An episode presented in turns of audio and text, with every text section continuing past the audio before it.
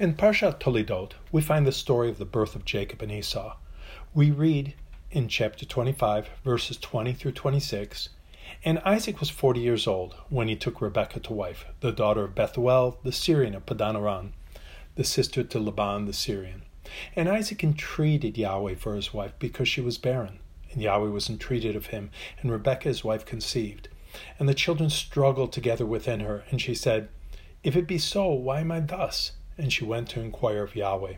Yahweh said unto her, Two nations are in thy womb, and two manner of people shall be separated from thy bowels. And the one people shall be stronger than the other people, and the elder shall serve the younger. And when her days to be delivered were fulfilled, behold, there were twins in her womb. And the first came out red, all over like a hairy garment, and they called his name Esau. After that came out his brother and his hand took hold on Esau's heel, and his name was called Jacob. And Isaac was threescore years old when she bare them. The Almighty blessed Isaac and Rebekah with twins. The twins shared the mother's womb for nine months, but it appears that was one of the few things they had in common. The Almighty said he would that he would bless Jacob, and Jacob would rule over his firstborn brother. The Haftarah portion for today is found in Malachi chapter 1. In verses 1 through 5, we again see that these two twins, who were physically so close for the first nine months of their lives, were quite separate prophetically. The burden of the word of Yahweh to Israel by Malachi I have loved you, saith Yahweh. Yet ye say, Wherein hast thou loved us? Was not Esau Jacob's brother? saith Yahweh. Yet I loved Jacob, and I hated Esau and laid his mountains and his heritage waste for the dragons of the wilderness. Whereas Edom saith, We are impoverished, but we will return and build the desolate places. Thus saith Yahweh of hosts, They shall build, but I will throw down, and they shall call them the border of wickedness, and the people against whom Yahweh hath indignation forever. And your eyes shall see, and ye shall say, Yahweh will be magnified from the border of Israel. The question arises was it fair that Esau was treated this way? Paul addresses this question in chapter 9 of the book of Romans. Verses 6 through 13 read Not as though the word of God had taken none effect, for they are not all Israel, which are of Israel. Neither because they are the seed of Abraham are they all children, but in Isaac shall thy seed be called. That is, they which are the children of the flesh. These are not the children of God, but the children of the promise are counted for the seed. For this is the word of promise At this time will I come, and Sarah shall have a son. And not only this, but when Rebekah also had conceived by one, even by our father Isaac, for the children, being not yet born, neither having done any good or evil, that the purpose of God according to election might stand, not of works, but of him that calleth. It was said unto her, The elder shall serve the younger, as it is written, Jacob have I loved, but Esau have I hated. The apostle emphasizes the fact that Jacob was chosen over Esau before Esau had done any good or evil. It was done so that God's purpose of election would be manifest. He continues on in verses 14 through 16 with a difficult question What shall I say then? Is there unrighteousness with God? God forbid. For he saith to Moses, I will have mercy on whom I will have mercy, and I will have compassion on whom I will have compassion. So then it is not of him that willeth, nor of him that runneth, but of God that showeth mercy.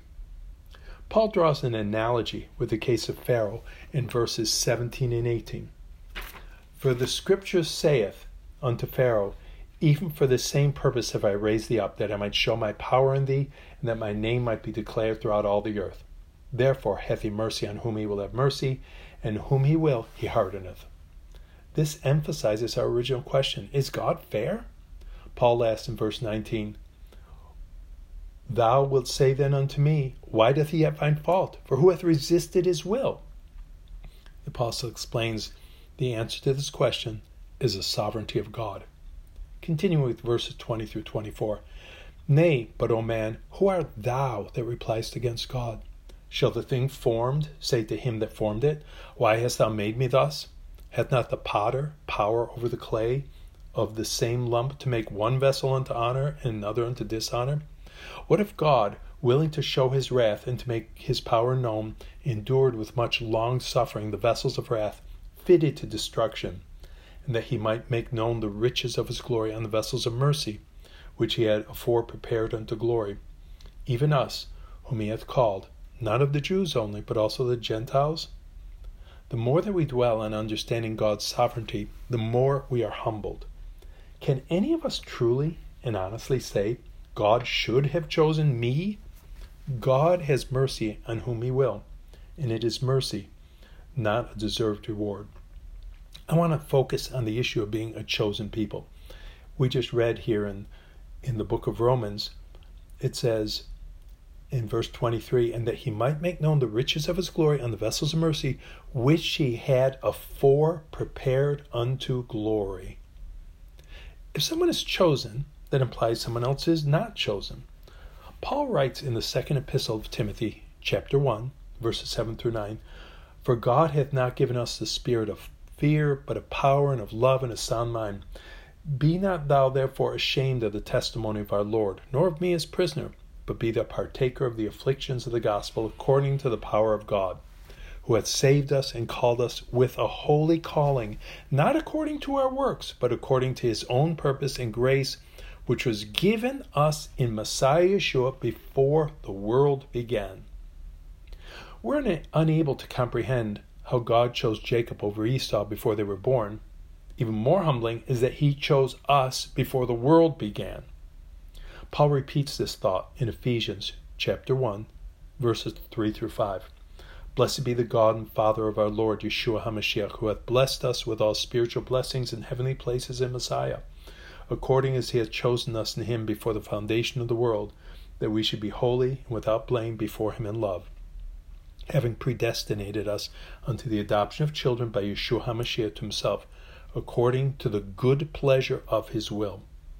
The Almighty predestined us before the foundation of the world, and he did it according to the good pleasure of his will. How can we not be humbled at such a calling? How can we be saved by our deeds when we were chosen before the foundation of the world? This is the depth of his mercy, the depth of his love. There's no room for boasting. Can we really comprehend why Esau was not loved? Perhaps it's even harder to comprehend why we were chosen. Blessed be God who shed his love on us.